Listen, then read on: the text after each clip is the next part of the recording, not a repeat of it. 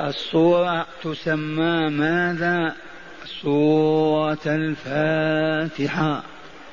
لما؟ لأن الله تعالى افتتح بها كتابه القرآن العظيم، وآياتها 7 آيات.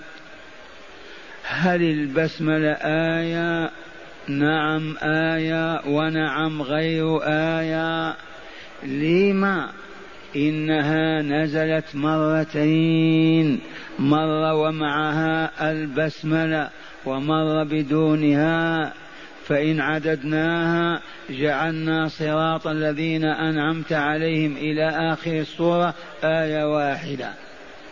وإن قلنا ليست آية وإنما شأنها شأن بسم الله الرحمن الرحيم في فواتح السور كلها إلا التوبة لأنها إعلان حرب، حينئذ عددنا غير المغضوب عليهم ولا الضالين الآية 7. ومن هنا لا خلاف بيننا ولا فرق ولا شيء من شأنه أن يغير صدور بعضنا على بعض. هذه السورة مفتتحة ببسم الله الرحمن الرحيم، ومعنى هذا بسم الله أقرأ، لولا إذنه لي ما مسست كتابه ولا تصفحته، فضلا أن نقرأه. بإذنه نقرأ، باسمه نقرأ ونتبرك. ولهذا شرعت البسملة في كل سورة. لما تقول بسم الله الرحمن الرحيم الحاقة، معناه أنك بإذنه قرأت كلامه، لو لم يأذن لك من أين لك أن تقرأ؟ ثم لا تنس ما يحمل اسم الله من اليمن والبركة والخير، ما ذكر على شيء إلا بارك الله فيه. فلهذا نذكر اسم الله عند تناول الطعام والشراب وعند وعند وعند متبركين معلنين عن إذن ربنا لنا، إذ لولاه ما قلنا ولا فعلنا، إننا مملوكون مربوبون وهو رب العالمين. ما أذن لنا فيه قلنا اعتقدنا عملنا، ما لم يأذن لا نستطيع أن نقول ولا نعمل ولا نعتقد أبدا، لأننا عبيد الله. وتلاوة هذه السورة بعد أعوذ بالله من الشيطان الرجيم، بسم الله الرحمن الرحيم، الحمد لله رب العالمين، الرحمن الرحيم، مالك يوم الدين، إياك نعبد وإياك نستعين، اهدنا الصراط المستقيم، صراط الذين أنعمت عليهم غير المغضوب عليهم ولا الضالين. لما ما قلت يا شيخ آمين؟ الجواب علمتم أن الآيات 7، فإذا زدنا آمين زدنا آية 8. والله قال ولقد آتيناك 7 من المثاني، فإذا زدنا آية من عندنا أصبحت الصورة ذات 8 آيات، ويا ويلنا إن فعلنا. فآمين ليست من القرآن ولا من هذه الصورة أبدا، هذه جملة دعائية معناها اللهم استجب لنا. فإذا قرأنا وسألنا ربنا الهداية إلى الصراط المستقيم، صراط الذين أنعم عليهم، وأن يبعدنا من صراط المغضوب عليهم ولا الضالين، قلنا يا ربنا استجب. آمين بمعنى استجب لنا. ولهذا إذا قرأ الإمام وقال ولا الضالين نقول ماذا؟ آمين. أما دعا ولنا مع بعضنا بعضا إذا نقول آمين. وعندها جائزة أعظم والله من جائزة نوبل 7 مليون مرة، ولكن من يرغب فيها؟ من يطلبها؟ لاصقون بالأرض. جائزة عظيمة أعظم من جائزة نوبل للسلام، لأنكم تسمعون هذه والجرائد والصحف جائزة نوبل. هل تدرون ما هذه الجائزة؟ تعطى صك الغفران، ما تقدم من ذنبك محي وأزيل وكفر وستر ولم تطالب بشيء. كيف الحصول عليها؟ يقول الكريم صلى الله عليه وسلم: إذا أمن الإمام فأمنوا، إذا أمن الإمام فأمنوا، يعني قولوا آمين. ولا بأس أن تقول آمين، لكن أفصح هي آمين ليتناسب مع الضالين. إذن يقول صلى الله عليه وسلم: إذا أمن الإمام، أي إذا بلغ موضع التأمين. ليس شرطا أن تنتظر حتى يؤمن وتقول بعده آمين، وقد سبق لنا هذا في سورة الفاتحة وفي سورة النحل. من يذكر هذا يا إسماعيل؟ هاتوا الجواب يا شيخ، كثرت العلوم والمعارف ماذا نحفظ؟ نحن حفظنا حتى عدد حروف القرآن، أما قرأنا فإذا قرأت القرآن فاستعذ بالله. وقلنا يجوز أن يقرأ أو يستعيذ أولا ويختم القراءة بالاستعاذة، نظرا إذا قمتم إلى الصلاة فاغسلوا. فقولوا إذا أمن الإمام معناه إذا فرغ من التأمين. انتبهتم؟ أما أن تؤمن قبله لا، ما يجوز، لكن ممكن إذا قال آمين تقولها معه. لكن المقصود من الحديث إذا أمن الإمام أي قال آمين وسكت، فقولوا أنتم آمين. إذا أمن الإمام فأمنوا، أي إذا بلغ موضع التأمين. الإمام متى يؤمن؟ عندما يفرغ من القراءة ويقول ولا الضالين، يقول آمين. إذن إذا بلغ الإمام موضع التأمين أمنوا. ومعنى آمين، معنى آمين بالإنجليزي ما معناها، بالفرنسي، بالعربي ما هي، ما تنسوا، معناها اللهم استجب لنا. نسأل الله أن يستجيب دعاءنا ما دعونا، اهدنا الصراط المستقيم. إذا أمن الإمام فأمنوا، فإن الملائكة تؤمن. سبحان الله، نعم، والملائكة موجودون في المسجد وإلا لا؟ أنسيت أن معنا أكثر من عددنا؟ مع كل واحد منا ملكان، عددهم مضاعف وإلا لا؟ إذن الملائكة تؤمن. اسمع، من وافق تأمينه تأمين الملائكة غفر له ما تقدم من ذنبه. من وافق تأمينه تأمين الملائكة غفر له ما تقدم من ذنبه. هذه الجائزة نسأل الله تعالى أن لا يحرمناها، ونحن نبذل ما استطعنا. كل ما يبلغ الإمام ولا الضالين نقول آمين، لا بد وأن نصادفهم مرة. كليلة القدر نعيش 50-60 سنة نشهدها، يعني نحرم منها؟ ماذا تقولون؟ أحدنا يقضي يصوم رمضان 20 50 سنة وهو يشهد التراويح ما يحصل عليها ليلة؟ بإذن الله يحصل.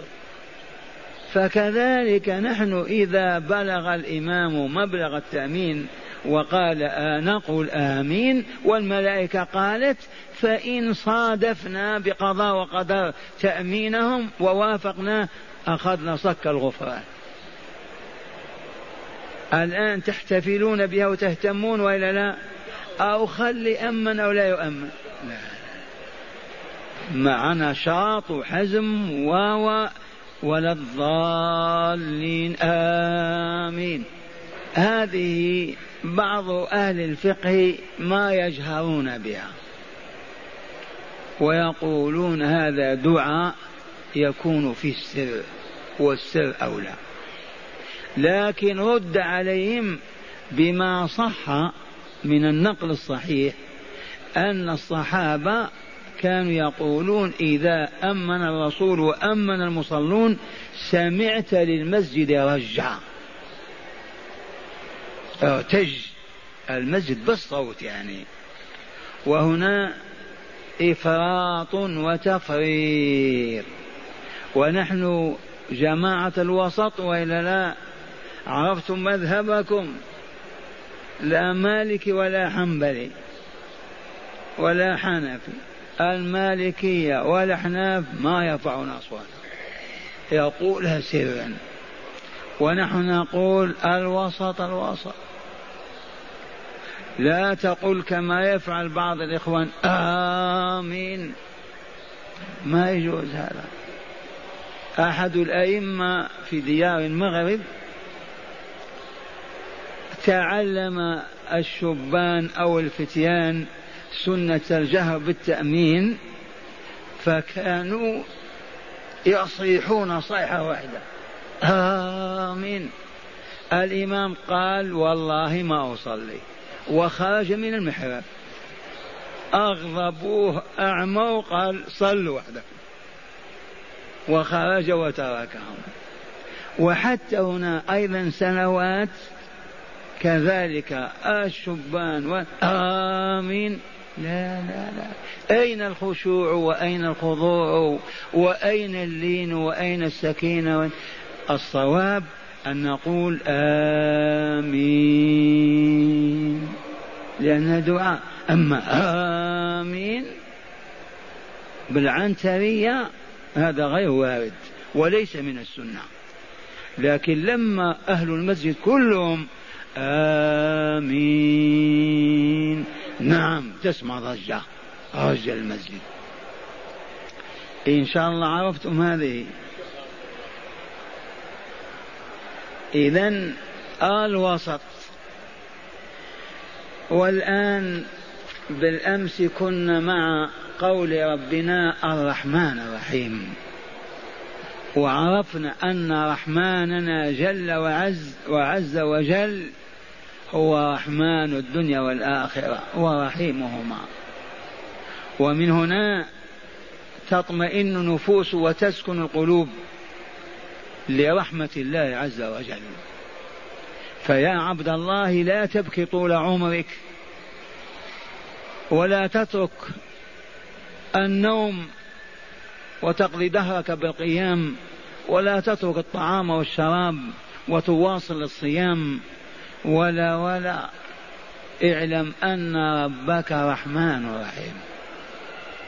فبهذا تهدأ النفوس وتسكن القلوب، إن ربنا الرحمن الرحيم.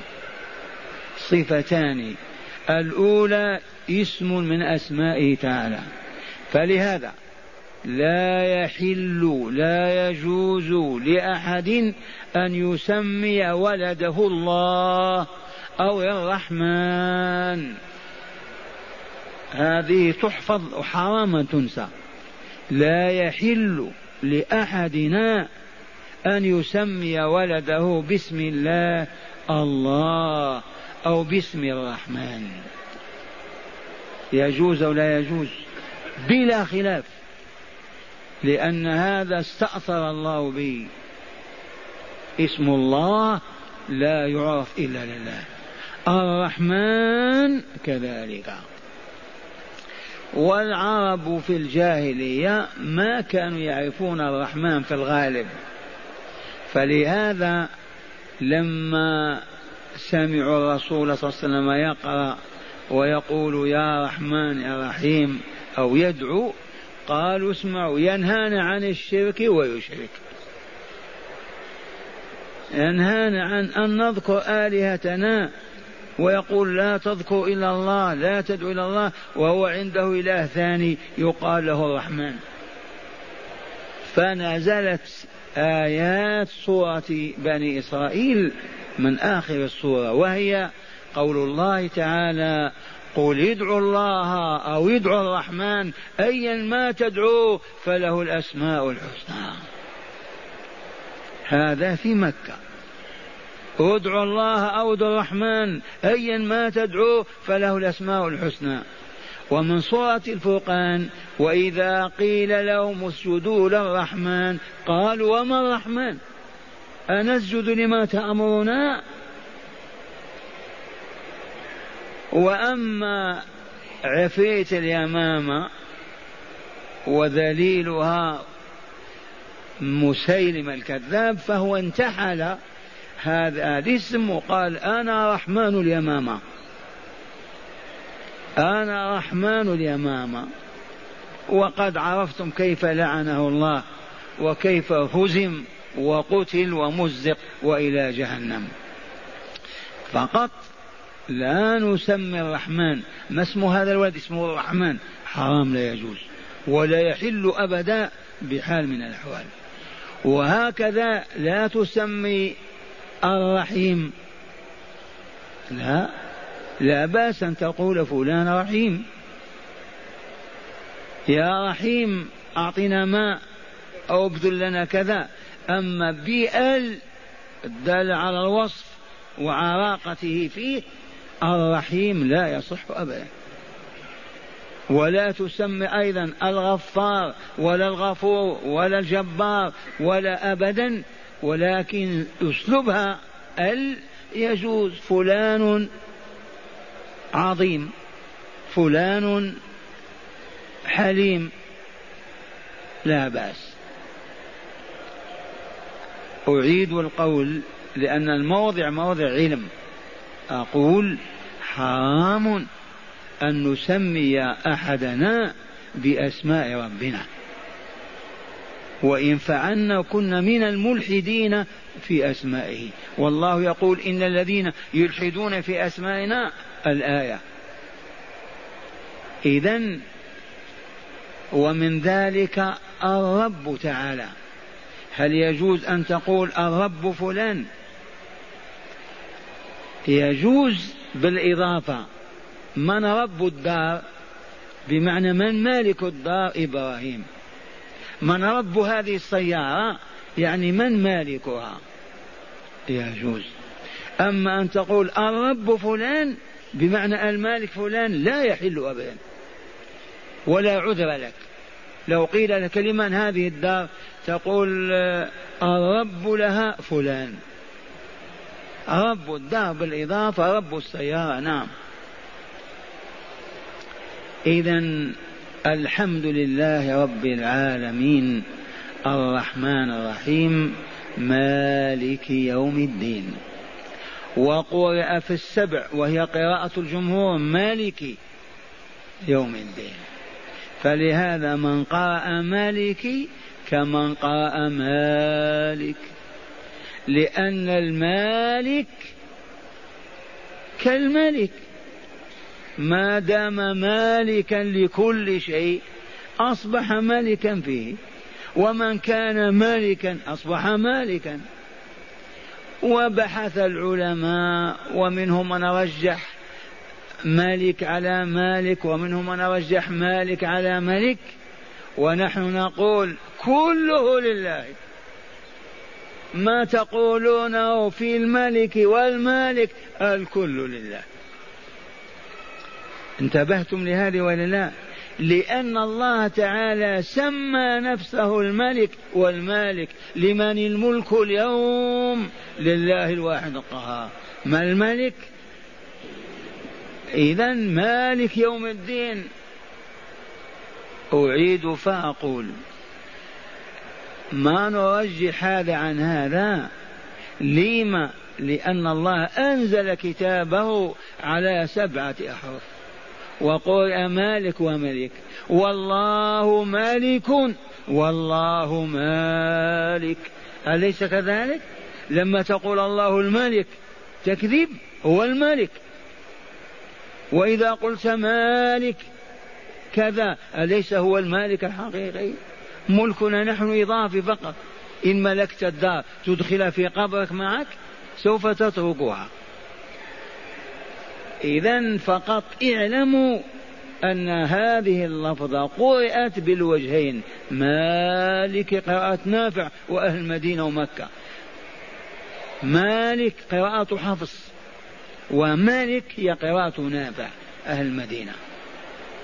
وقرأ بأيهما شئت وأنت تفهم معنى مالك ومعنى مالك. والله مالك ولكل شيء، والله ملك وهو ملك العوالم كلها. إذن مالك يوم الدين. ما المراد من الدين؟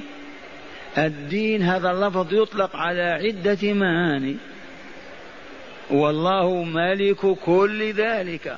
أول ما يتبادر إلى الدين هو الإسلام، هو عبادة الله عز وجل والدينونة والخضوع والذل له بامتثال أمره واجتناب نهيه. أليس هو الدين؟ ديننا ما هو؟ الإسلام. ما الإسلام؟ إسلام القلوب والوجوه لله بالإذعان والطاعة له في أمره ونهيه، هذا الإسلام هو الدين. ويطلق الدين أيضا على الجزاء، ومنه قول الشاعر ديناهم كما دانونا. ويوم القيامة هو يوم الدين ويوم الجزاء. أعمالنا في هذه الدار تسجل لنا أو علينا ونجزى بها. متى؟ يوم الدين، يوم الجزاء على الكسب الدنيوي، أي يوم القيامة. فيوم الدين يوم القيامة، يوم الجزاء يوم البعث والنشور، يوم الحساب. لكن اسمع، من الملك في ذلك اليوم؟ لا فرعون ولا هامان ولا قارون، لا بريطانيا ولا أمريكا ولا إسرائيل. من الملك؟ المتصرف المطلق التصرف، يعز من يشاء ويذل من يشاء، يسعد من يشاء ويشقي من يشاء، الله. إذ كل ما هناك لله عز وجل، وهو المالك للجنة وللنار وللإنس والجن، يدخل من شاء الجنة ويدخل من شاء النار. ومعنى هذا أنك إذا عرفت أنه المالك في ذلك اليوم تحسب لذلك اليوم حسابه، واحسب له الحساب اللائق به. بمعنى التزم الأدب مع الله، التزم طاعة وطاعة رسوله، لأن يوما لا يملك فيه غير شيء، هو وحده. إذن فتملق إليه من الآن وتزلف، تغنى بذكره وتلاوة كتابه، مرق وجهك على التراب، قم في الليل وأنت تتململ سبحان ربي العظيم، لأنه في يوم لا يملك سواه، ذاك يوم الجزاء. وهنا فيه جزاء، هذا اليوم فيه جزاء، ولكن كما علمتم الجزاء اليوم هو عبارة عن يمن العمل الصالح وبركته، وعن شؤم العمل الباطل ونحسه. أما الجزاء متأخر. لو أن كافرا يعذب 70 مرة في اليوم على كفره، هل هذا هو الجزاء؟ عذابه جزاء يوم القيامة أن يعيش بلايين المليارات من السنين وهو في عذاب دائم متصل. فإن عذب الكافر بجوع بمرض بذل بكذا بكذا هذا هو جزاء، هذا ما هو يوم الجزاء، هذا يوم العمل. إذا ما نتيجة ما سبب هذا البلاء؟ سوء سلوكه، انحرافه، ارتكاب كبائر الذنوب والآثام، ناله هذا من يوم من بؤس وشؤم ونحس عمله. كذلك المؤمنون الصالحون يعيشون مطمئنين طاهرين أصفياء في رغد من العيش آمنين، لكن هذا جزاؤهم على الصيام والصلاة والجهاد والصبر؟ لا، هذا من يمن وبركة إيمانهم وصالح أعمالهم. هل فهمتم هذه المسألة؟ حتى لا تقول يوم الدين هو يوم القيامة والجزاء إذن ما فيه اليوم، فيه جزاء، تقطع يد السارق ويرجم الزاني ويقتل القاتل ويسجن المجرم ويمرض ويكرب ويموت، كل موجود هذا، لكن هل هذا هو يوم الجزاء الحق؟ دائما نقول هذا يوم العمل اعملوا، أما الجزاء فمستقبل، وذلك في يوم القيامة في يوم الدين لا اليوم. لما يقول القائل أنا مستقيم طول العام كذا ودائما فقير ومريض وصداع ومحتاج، ما سبب هذا؟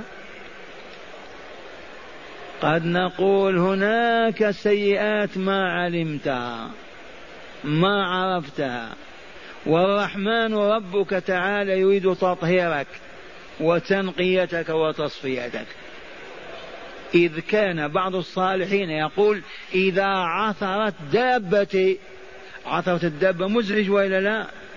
يكاد الرجل يسقط، تذكرت سيئة من سيئاتي، علمت أنني أذنبت ذنبا. إذن فالكسب اليوم لا نجزى به، الجزاء متأخر، ولكن يكون شؤم للمعاصي والذنوب ويمن للحسنات والسيئات. مالك يوم الدين، إذا كان الله هو الملك يوم الدين وهو المالك، لمن المفزع؟ لمن الملجأ؟ لا إلى أحد إلا الله فقط. وهنا نعود فنقول تذكرون الحديث القدسي الشريف والذي يقول فيه الرسول صلى الله عليه وسلم، يقول الله تبارك وتعالى إذا قرأ العبد الحمد لله رب العالمين، قال الله تعالى حمدني عبدي، وإذا قال الرحمن الرحيم قال أثنى علي عبدي، وإذا قال مالك يوم الدين قال مجدني عبدي. فنحن لما نقول الحمد لله رب العالمين حمدنا الله تعالى، رب العالمين، الرحمن الرحيم أثنينا عليه، مدح بعد مدح بعد مدح، ثلاثة وإلا لا؟ السبع المثاني، لما سميت السبع المثاني؟ لأنها تثنى. إذن حمدني عبدي الحمد لله رب العالمين، الرحمن الرحيم أثنى علي، مالك يوم الدين مجدني. أي مجد أعظم من الملك؟ هل هناك مجد وسمو وشرف أعظم من الملك؟ الجواب لا. إذن الله يقول حمدني عبدي أثنى علي عبدي مجدني عبدي. فإذا قال إياك نعبد وإياك نستعين قال هذا بيني وبين عبدي. ما وجه بينه وبين عبده؟ العبادة لمن؟ لله. والاستعانة والعون لمن؟ للعبد. إياك نعبد، العبادة لمن؟ هذا لله. وإياك نستعين، العون لمن؟ للعبد. هذا بيني وبين عبدي. وإذا قرأ المؤمن اهدنا الصراط المستقيم صراط الذين أنعمت عليهم غير المغضوب عليهم ولا الضالين قال الله تعالى هذا لعبدي ولعبدي ما سأل. خذوها هذا لعبدي ولعبدي ما طلب. استجابة هذه ولا لا؟ بشرى ولا لا؟ أو ما هي ذات قيمة؟ أن يهديك الصراط المستقيم لتقرع باب دار السلام، بل هل تطهر وتصفو في هذه الأيام. من سلك طريق الله ما انكسر ولا تحطم ولا والذين يتكسرون ويتحطمون ويتمزقون هم أرباب المعاصي والشهوات والذنوب والآثام اليوم في الدنيا.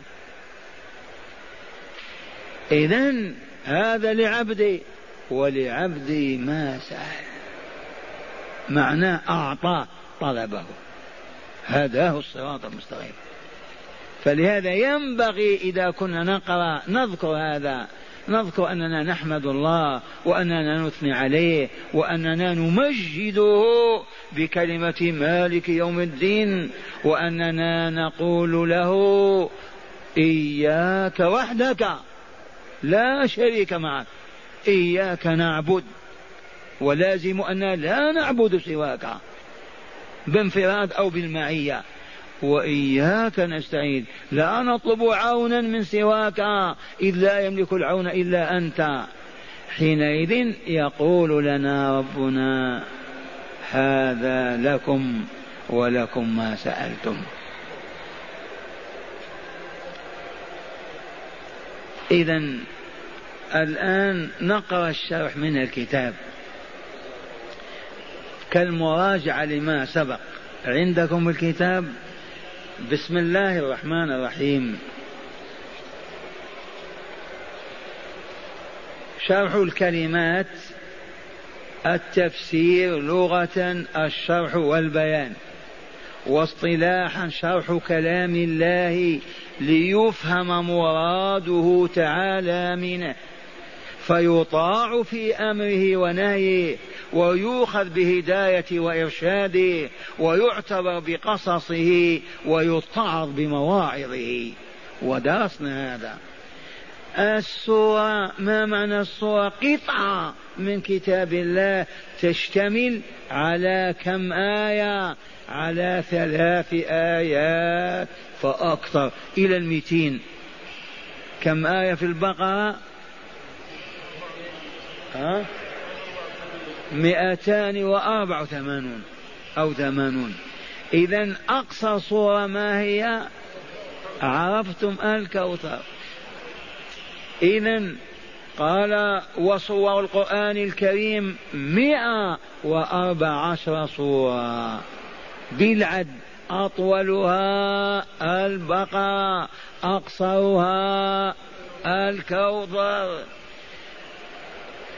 الفاتحة هذه الكلمة معناها فاتحة كل شيء بدايته، الفاتحة للشيء أو فاتحة كل شيء بدايته. فبداية القرآن ما هو؟ ما هي بدايته؟ سورة الفاتحة. وفاتحة القرآن الكريم هي الحمد لله رب العالمين، ولذا سميت الفاتحة ولها أسماء كثيرة، منها أم القرآن والسبع المثاني وأم الكتاب والصلاة. سؤال طارئ، لما سميت أم القرآن وأم الكتاب؟ تعرفون الأم هي التي تنجي البنين والبنات ولا لا؟ تجلس الشيخة وحولها بناتها أحفادها كلهم تفرعوا عنها. فانظر، القرآن الكريم تفرع عن هذه الصورة بجميع ما فيه. هيا بنا نعرف هذه. تولد القرآن الكريم بكل ما فيه من هذا الأصل كما تولدنا نحن أيها الناس من حواء، فأصبحنا بليارات وأمنا واحدة. اسمع، الحمد لله رب العالمين الرحمن الرحيم. هذه آيات التوحيد، توحيد الربوبية وتوحيد الألوهية وتوحيد الأسماء والصفات. والقرآن من الفين إلى الأخرى، من الآية إلى الآيات، يأتي تقرير هذه الأسماء والصفات وتقرير ربوبية الله لكل شيء. هذا أولا. ثانيا، مالك يوم الدين، الدين هو الجزاء يوم القيامة وإلا لا. ثلث القرآن يتكلم على الدار الآخرة ويدعو إلى الإيمان بها ويبين ما فيها من نعيم مقيم، من شقاء أو عذاب دائم، يبين صفاتها، آثار، علاماتها. تجد في القرآن الكريم آيات، مئات الآيات في هذا الباب. ثالثا، إياك نعبد وإياك نستعين. القرآن يحتوي أنواع العبادات من الصلاة، الزكاة، الذكر، الحج، الجهاد، كل العبادات متفرعة من كلمة إياك نعبد. تبهتم. بعد ذلك القصص في القرآن. القرآن كما قلنا دعوة إلى التوحيد والتعريف بالله عز وجل، لا دعوة إلى الإيمان بيوم القيامة وبيان ما يقع فيه، دعوة إلى أن يعبد الله عز وجل بالصيام والصلاة والذكر والدعاء. ثالثا، القصص، من قصة آدم مع حواء في السماء مع إبليس في الأرض إلى قصة عيسى بن مريم مع بني إسرائيل. القصص في القرآن ثلث القرآن، أليس كذلك؟ كل تولد من كلمة صراط الذين أنعمت عليهم غير المغضوب عليهم ولا الضالين. فلهذا سميت أم القرآن، كأن القرآن انحدر منها وخرج من متنها. عرفتم لما سميت بأم القرآن وأم الكتاب؟ كالأم أولادها يشبهنا، لكن كم؟ مئات الأولاد، والأم واحدة. بذرة النواة، نواة التمرة، نواة ولا ماذا يتفرع عنها؟ النخيل والثمار المختلفة الأنواع. فلهذا سميت بأم القرآن والسبع المثان وأم الكتاب والصلاة. سميت الصلاة لما؟ يا من درستم وتعلمتم، لأن الله تعالى قال قسمت الصلاة بيني وبين عبدي قسمين. إذا قال الحمد لله رب العالمين قال حمدني عبدي، إذا قال الرحمن الرحيم أثنى علي عبدي، مالك يوم الدين مجدني عبدي. هذا القسم لمن؟ لله. إذا قال إياك نعبد وإياك نستعين قال الله تعالى هذا بيني وبين عبدي، نصفه لي ونصفه لعبدي. إذا قال اهدنا الصراط المستقيم إلى آخر قال هذا لعبدي ولعبدي ما سأل. إذا نصفان وإلا لا؟ بيننا النصف. النصف الأول الحمد لله رب العالمين الرحمن الرحيم مالك يوم الدين، هذا كله لله وإلا لا؟ هذا النصف. النصف الثاني صراط اهدنا الصراط المستقيم صراط الذين أنعمت عليهم غير المغضوب عليهم ولا الضالين. هل هذا لله في شيء؟ ها؟ هذا للعبد كله. عرفنا إذن ما لله وما للعبد، وما هو المشترك بينهما؟ إياك نعبد وإياك نستعين. قال هذا بيني وبين عبدي، العبادة لي والعون لعبدي. فلهذا سميت ماذا؟ الصلاة. وهذا اللفظ يعطيها معنى آخر، أنه لا صلاة بدونها، أصبحت هي الصلاة، لأنها إذا خلت منها لا صلاة. لا صلاة لمن لم يقرأ بفاتحة الكتاب. أيما صلاة لا يقرأ فيها بفاتحة الكتاب فهي خداج. خداج، تعرفون الخداج؟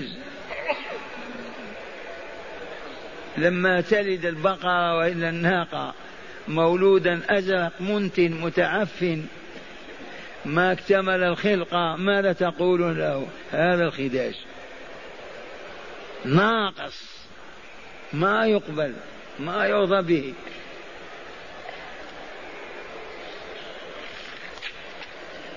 قال مكية.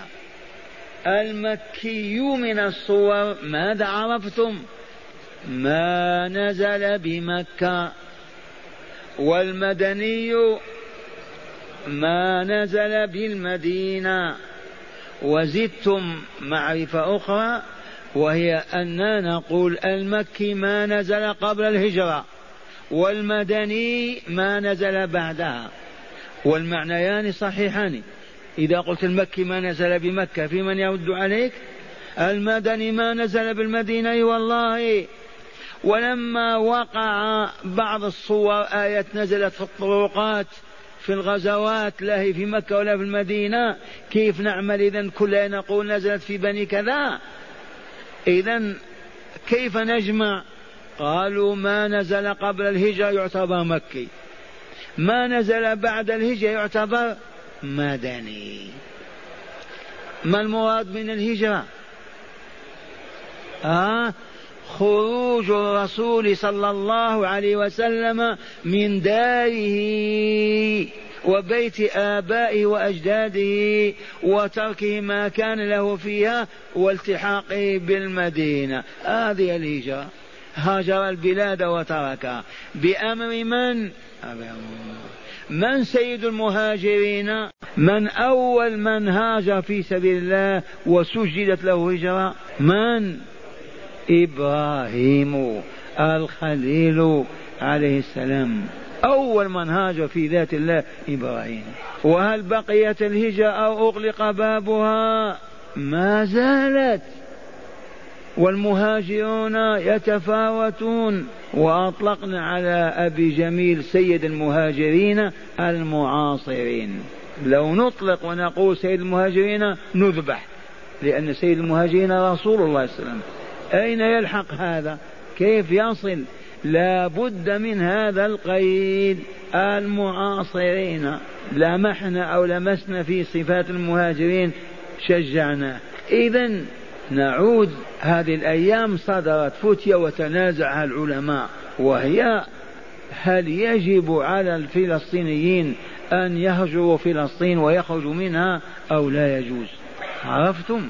الصحف كتبت وبلغنا من الطلاب. والجواب أيها الأبناء ماذا؟ الجواب اسمع العلم حتى لا تضل.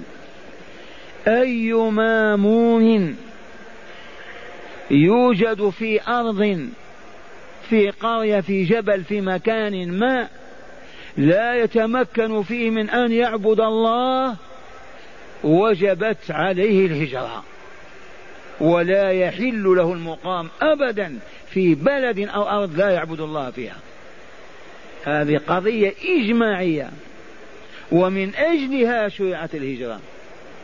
أيما مؤمن أو مؤمنة وجد في دار، في بلد، في إقليم، في غرفة لا يستطيع أن يعبد الله تعالى إذ منعوه، وجب عليه أن يهاجر.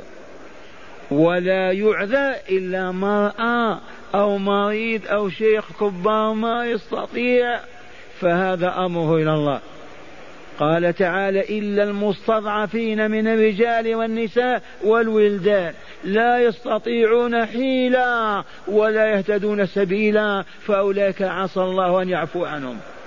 أما قادر أن يهرب ويبقى في بلد ما يصلي ولا يذكر الله ويلزم بالكفر فيكفر، لا يحل أبدا. هذه الخطوة الأولى. إذا عرفتم تجيب عن سؤال السائلين. والهجرة لا ينقطع أبدا أمرها ولا يغلق بابها حتى تطلع الشمس من المغرب. لما إذا طلعت الشمس من المغرب انتهت الهجرة؟ تدرون لما؟ لأن المؤمن يومها مؤمن والكافر كافر، أغلق باب التوبة. كافر وجاء يركض لا إله إلا الله محمد رسول الله، خذوا مالي أنا صائم دل على بيت ربي، لا يقبل منه شيء، انتهى الأمر.